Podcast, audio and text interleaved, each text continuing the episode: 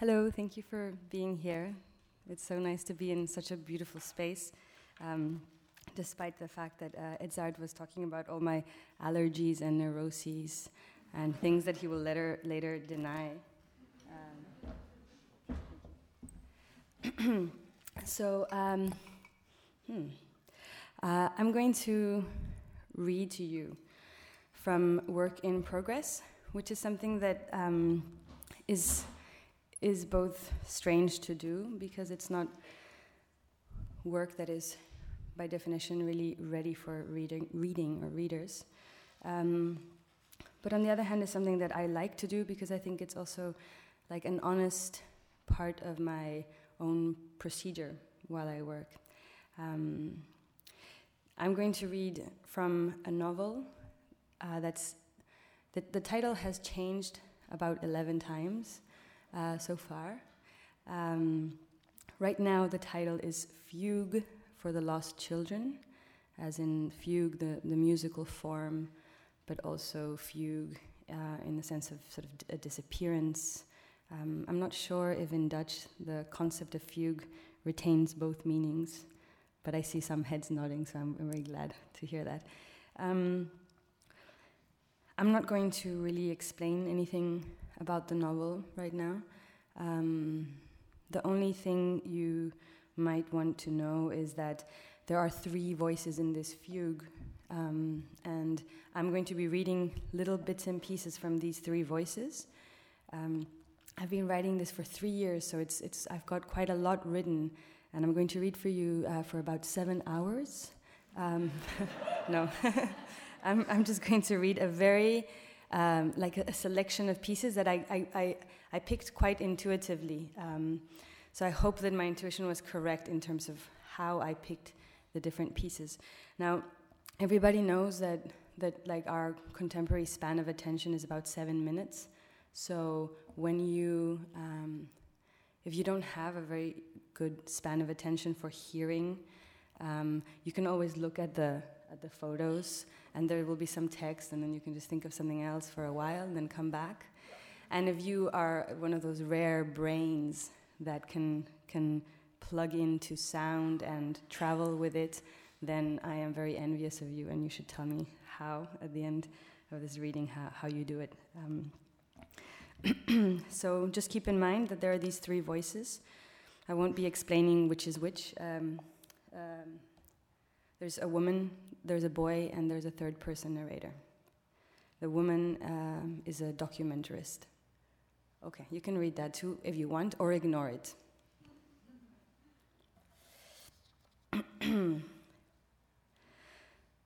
Fugue for the Lost Children.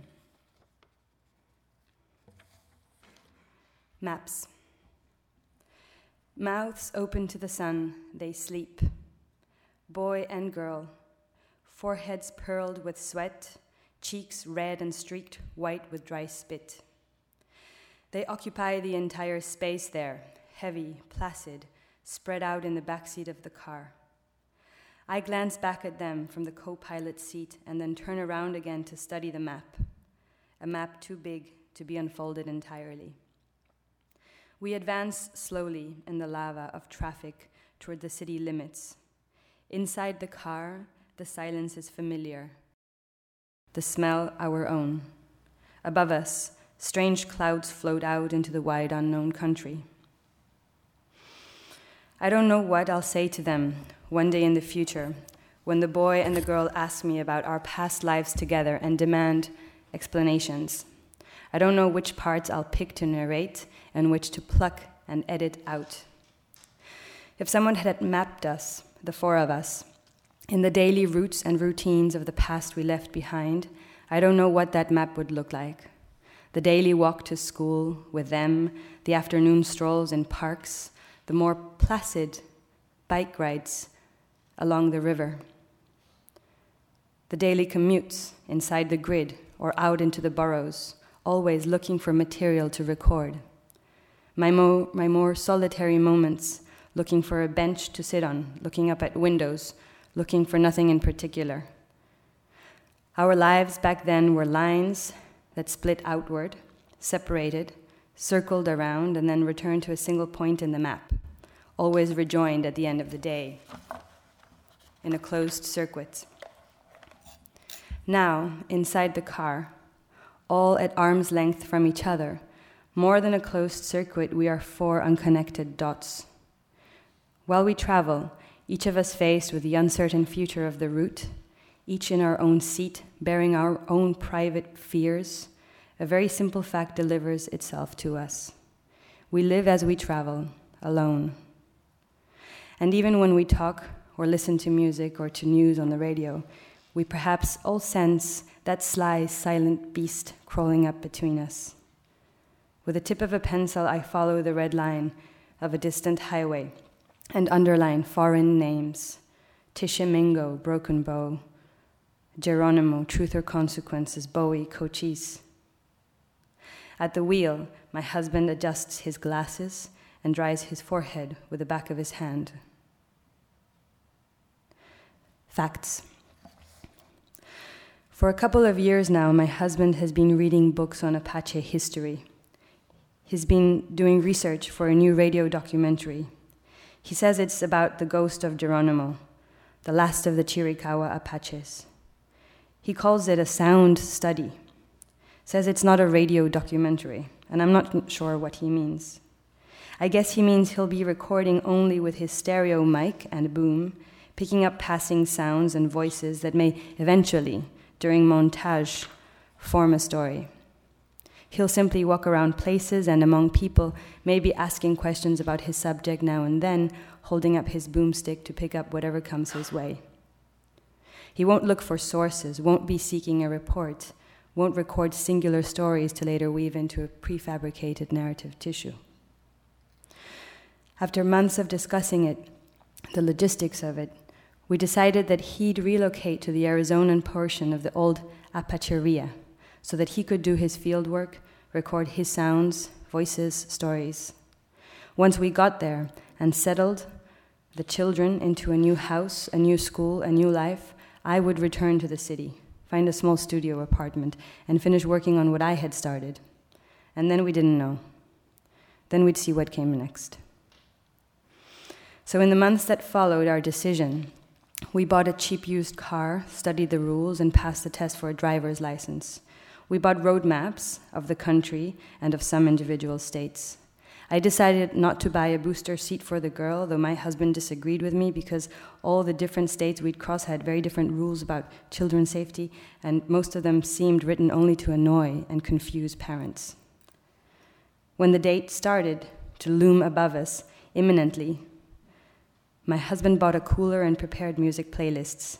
He packed his bags, I packed mine, the children packed theirs, and I repacked for them replacing miniature clothes tailored for a family of miniature bears, rock collections and a ziploc full of pennies, and a wrecked lightsaber, and I don't know what else, with real pants, real skirts, real underwear, real everything.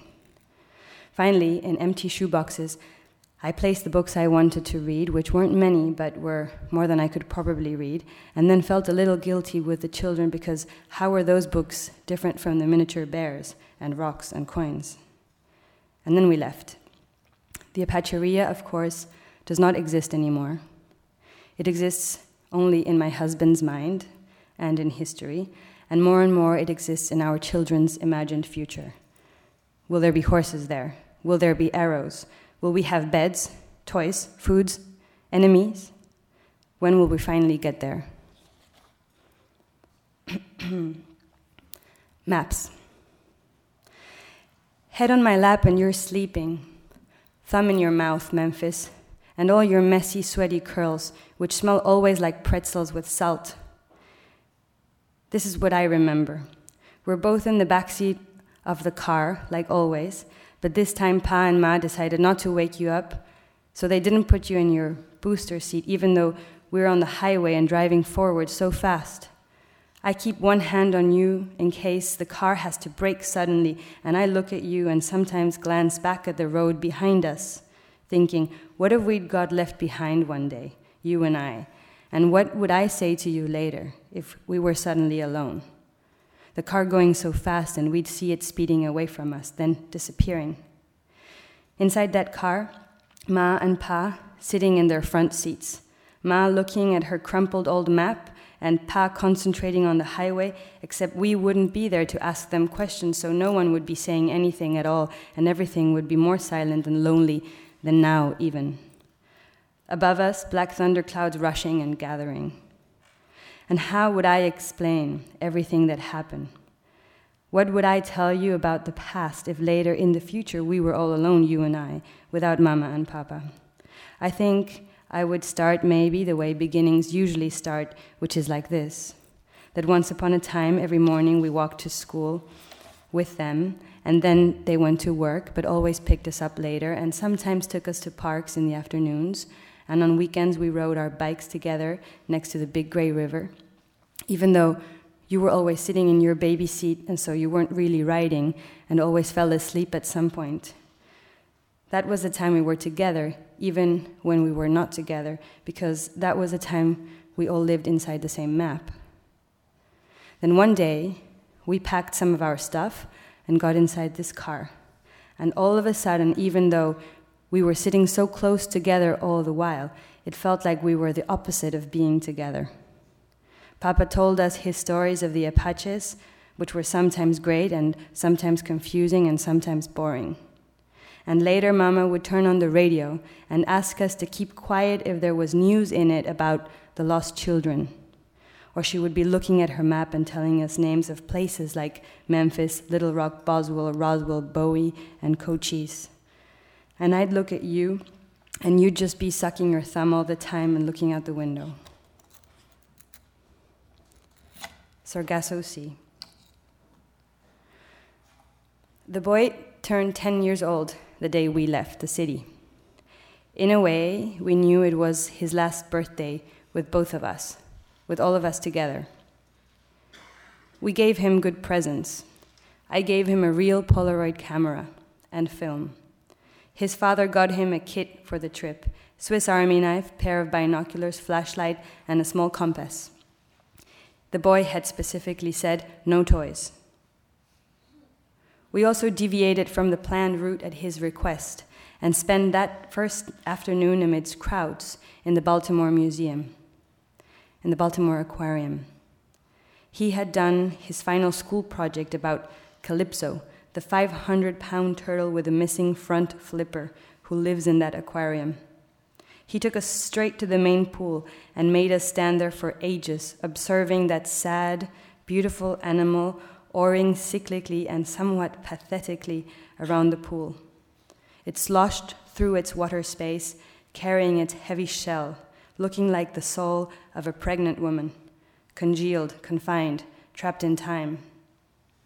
The girl noticed the missing flipper. After a while, where's her other arm? And the boy had hurried to explain to her. These turtles only need one arm, so they evolved to only having one. It's called Darwinism. We were not sure if his answer was a sign of sudden maturity and kindness, or a mismanagement of evolutionary theory. Probably the latter. So we let it pass, and we read the wall text, which all of us except the girl could understand. And it explained that the turtle lost the flipper in Long Island Sound and that she had now been in the Baltimore Aquarium for 11 years, one more year than the boy's age. Standing there watching the enormous animal swimming in circles, it was difficult not to think of it like a sad metaphor of something. But before I could figure out of what exactly, the boy had started lecturing us. Turtles like this one, he said, are born in the East Coast and immediately swim up into the Atlantic all alone, and sometimes take up to a decade to return to coastal waters. The hatchlings start their journey in the east coast and then are carried by the warm currents of the Gulf Stream into the deep. They eventually reach the Sargasso Sea, which gets its name from the enormous quantities of sargassum seaweed that floats almost motionless in the gyre, trapped by currents that rotate clockwise. Your mind and you are our Sargasso Sea. That line of an Ezra Pound poem I've never quite understood kept coming back to me as the boy talked about this portion of the North Atlantic. Was Pound thinking barren? Was he thinking waste? Was it ships cutting through rubbish? Or a mind trapped in a cyclical current? Your mind and you are our Sargasso Sea. Before we left the aquarium, the boy tried to take a Polaroid picture of his father and I standing in front of the pool. The girl stood next to him, she holding an invisible camera, both of them looking at us as we froze and smiled for them. But the boy's picture came out entirely creamy white, like he'd recorded our minds instead of our bodies, our thoughts oaring through the motionless gyre, asking why or where or what next.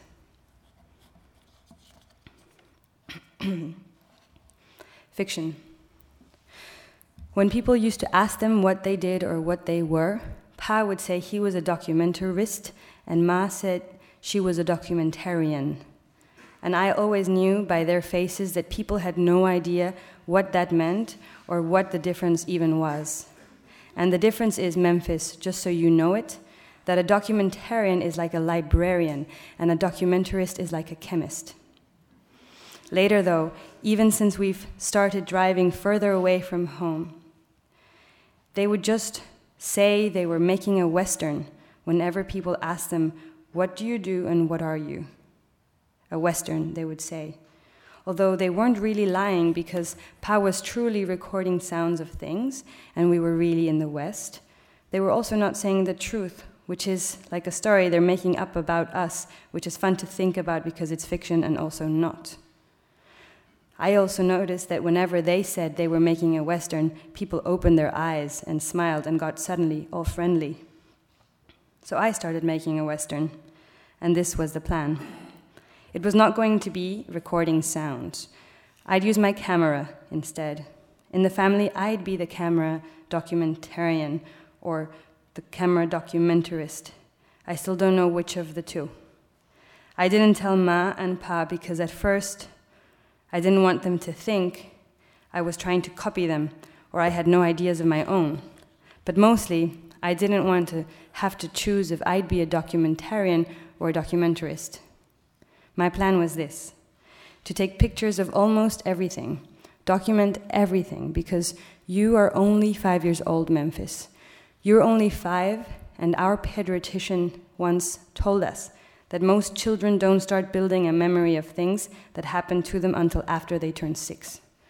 And I knew, even though Pa and Ma thought I don't know, that that was our last trip together as a family.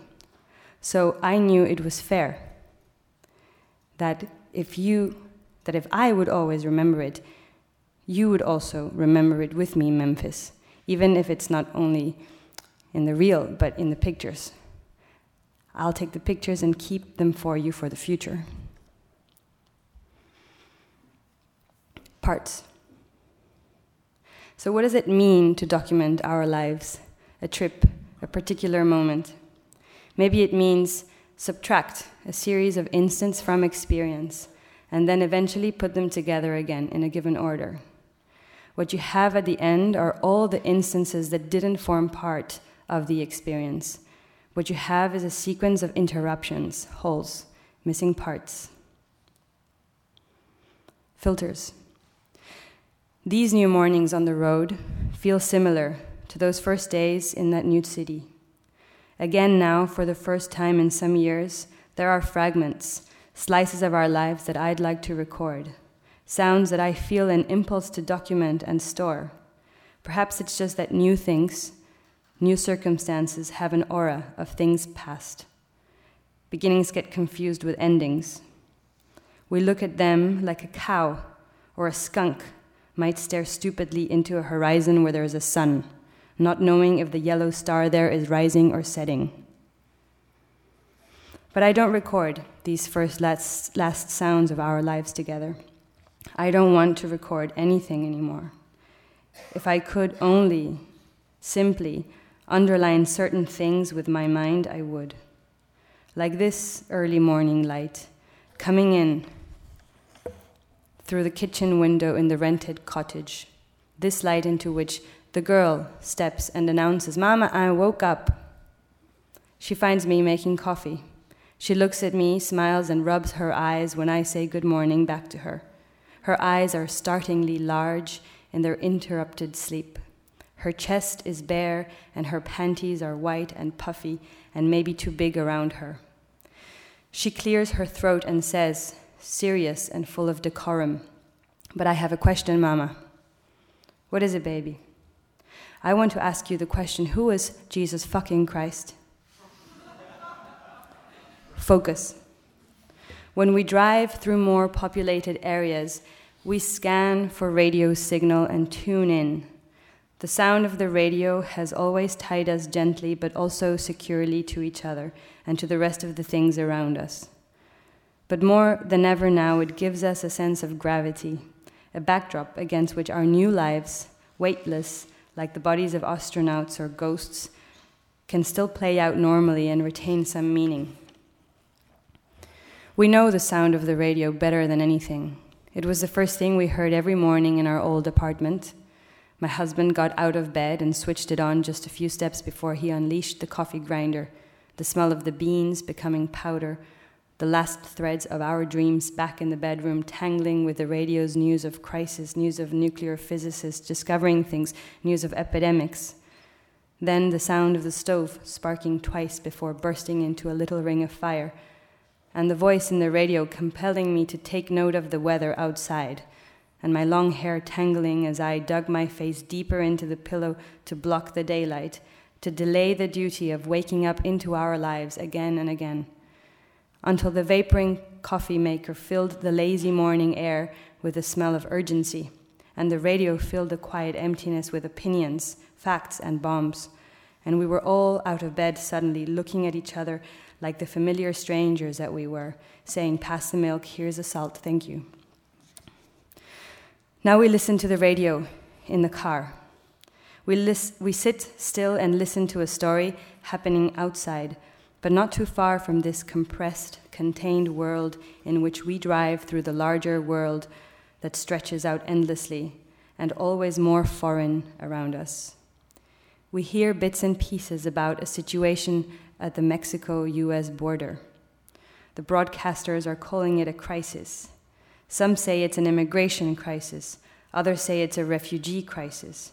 Undocumented minors, they say, child refugees, they say, illegals, orphans, kids alone, thousands of them. The details and dimensions of the situation remain unclear and out of focus for the days that follow.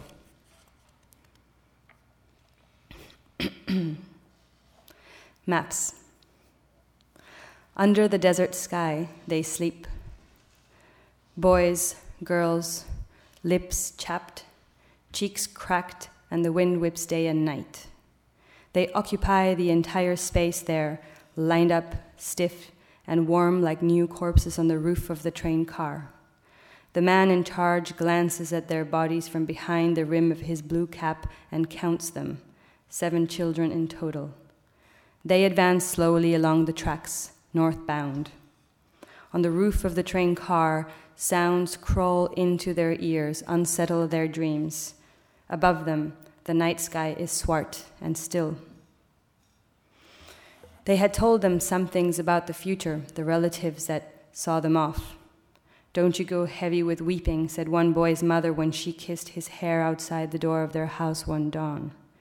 And a grandmother warned her granddaughters to beware, to look out for them treacherous winds from sternward. The children came from different places, the seven who now sleep atop the train car. They all arrived from distant points in a map, other lives, unconnected stories now locked by circumstance to one another in the firm line of the tracks. Before they boarded the train, they walked to school, strolled along parks and sidewalks, strayed within the city's grids alone and sometimes not alone. They had never crossed paths before. Their lives never should have met, but did.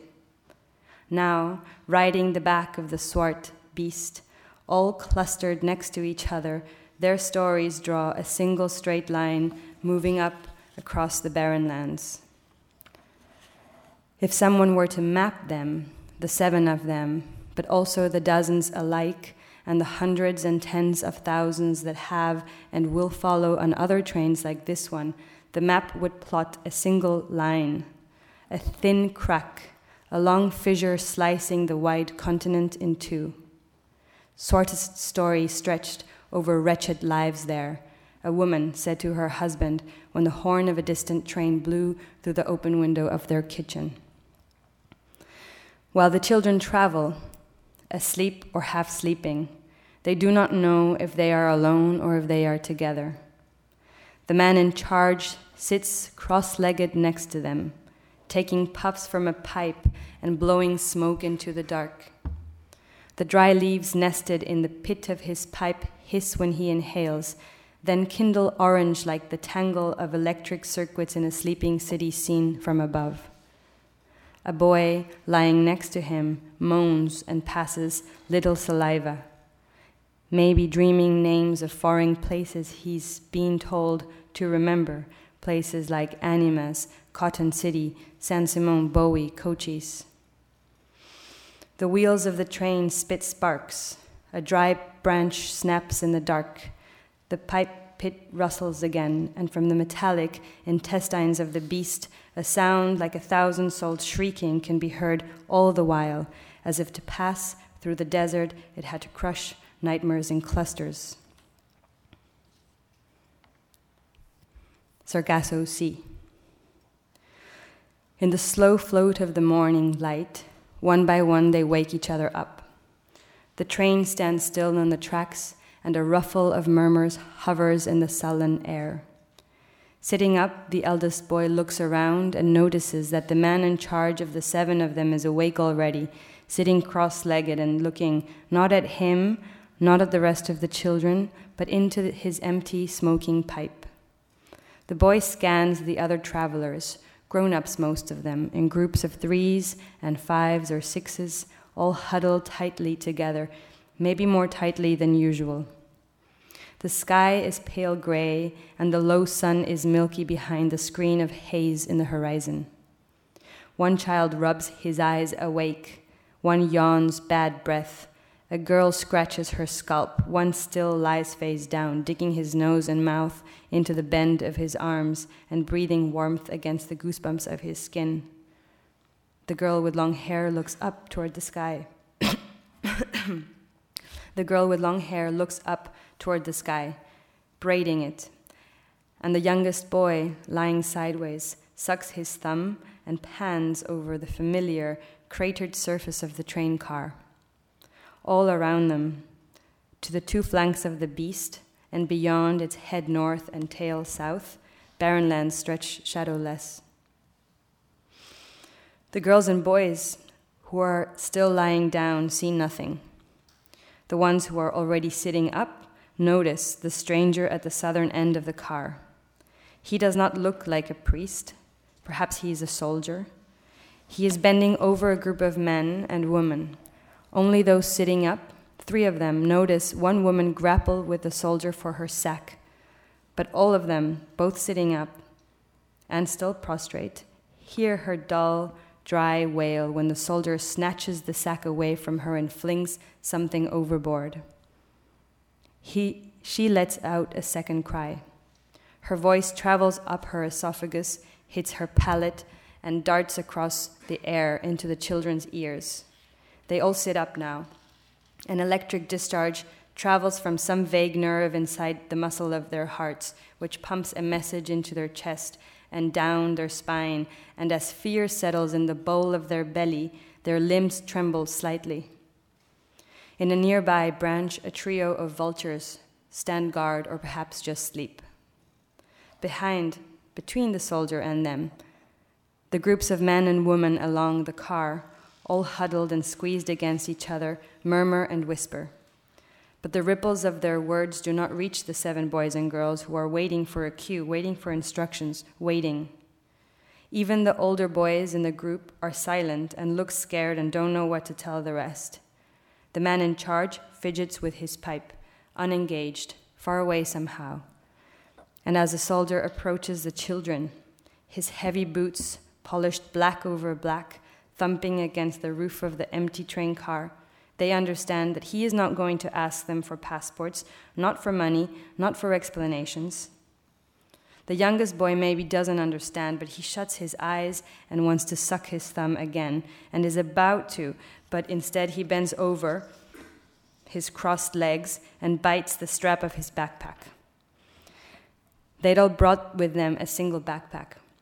The man that would lead them through forests and plains and now through deserts had told their parents before leaving no unnecessary belongings, no toys.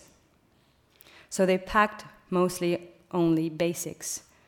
At night, atop the train, they had used the backpacks as pillows. By day, they hugged them into their stomachs.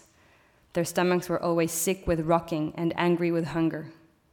Sometimes, when the train was about to cross near one of the police or military posts that mushroomed silently along the way, they were told to unboard, leaping off the ladder onto the ground, scratched and bruised by stones and branches, always holding on tight to their backpack. They'd walk in a single line amidst thorn bushes and pebbled dirt, always parallel, but far enough from the tracks. They'd walk silently, sometimes whistling alone, sometimes together their backpacks hanging. The older boys wore them on one shoulder like walking to school, and the younger children thrust their small bodies forward to balance the heavy weight of toothbrushes, sweaters, toothpastes, Bibles, bags of nuts, a bread bun smeared with butter, a pocket calendar, spare change, and extra shoes. They walked like this until the man in charge of them signaled it was time, and then they cut through the bush, walking perpendicular to the tracks and caught up with the slow moving train again some miles ahead. One by one, they jumped back into one of the low car divides and later climbed up the ladder to the roof of the train. This time, they had received no warning and had slept through a military post where the train had stopped to board soldiers. Now, on the roof, the silhouette of the soldier against the gray sky looms directly above them. He stretches an arm and knocks with his fist twice on the skull of the boy who bites the strap of his backpack. The boy raises his head and opens his eyes, fixing them on the soldier's good boots, and he hands the backpack over to him. Slowly, the soldier opens it and pulls out its contents, studying and naming each object before he throws it back over his shoulder. He collects all their backpacks one by one, meeting no resistance from this group of seven.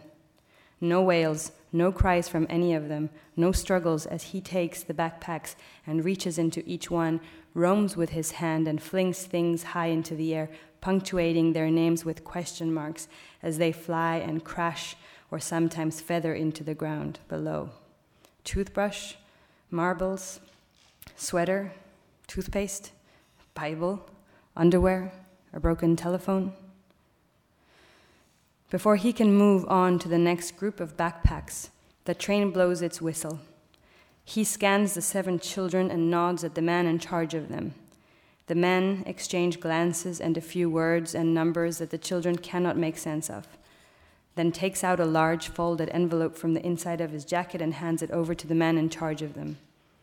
The train blares a second whistle, and the soldier, like the rest of the soldiers atop the beast, all performing a similar operation on contiguous train cars, slowly climbs down the side ladder of the train and hops onto the ground, dusting his thighs and his shoulders as he strolls back to the post. The whistle blows for the third time, and the beast jerks twice, twice, and then resumes its forward course, all its screws and drawbars shrieking awake again. Some passengers look over the edge of the roof to the ground, scattered with personal belongings. The desert sand like an ocean flowing backward after the shipwreck. Others prefer to look further away into the northern horizon or up into the sky, now slowly clearing, thinking nothing. The train gains speed in the tracks, almost lifting a little like a ship setting mast and sailing. From his boot, booth, a lieutenant watches the train disappear into the haze, thinking haze, thinking spray, thinking ships cutting through the waste of seaweed, the heaps, the broken, the beautiful rubbish, all the bright colors of people's stuff beaming now under the sun.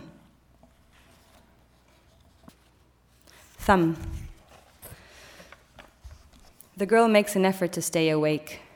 She fills the space in the car with the warmth of her cup breath, abrupt, wild laughter thundering her in her open mouth, footnotes to her half lit thoughts. Mama, yes, love. You know I'm not sleepy at all, Mama. I know. Her tiny milk teeth, a little too separated from each other, light up in her face when she articulates new, difficult words. Saguaro, words like sarcasm, not concept, just words, consequences, cemetery, jacaranda, scapulary. Then, quite suddenly, she maybe tires of being in the world, becomes quiet, looks out the window, and says nothing. Perhaps it is in those stretched out moments in which we in which they suddenly meet the world in silence that our children begin to grow apart from us and become unfathomable.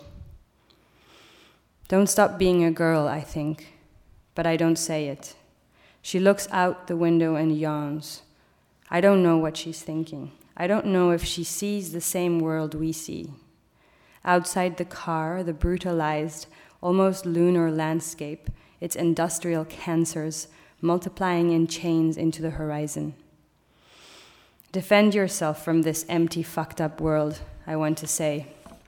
Cover it with your thumb. But I keep quiet. She is quiet. She scans the view outside the window and then scans us from who knows which long distance to make sure no one is looking at her when she slips her thumb into her mouth.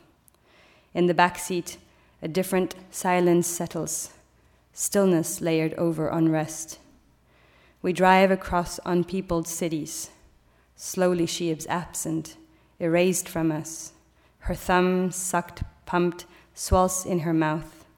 She closes her eyes, dreams horses. Thank you.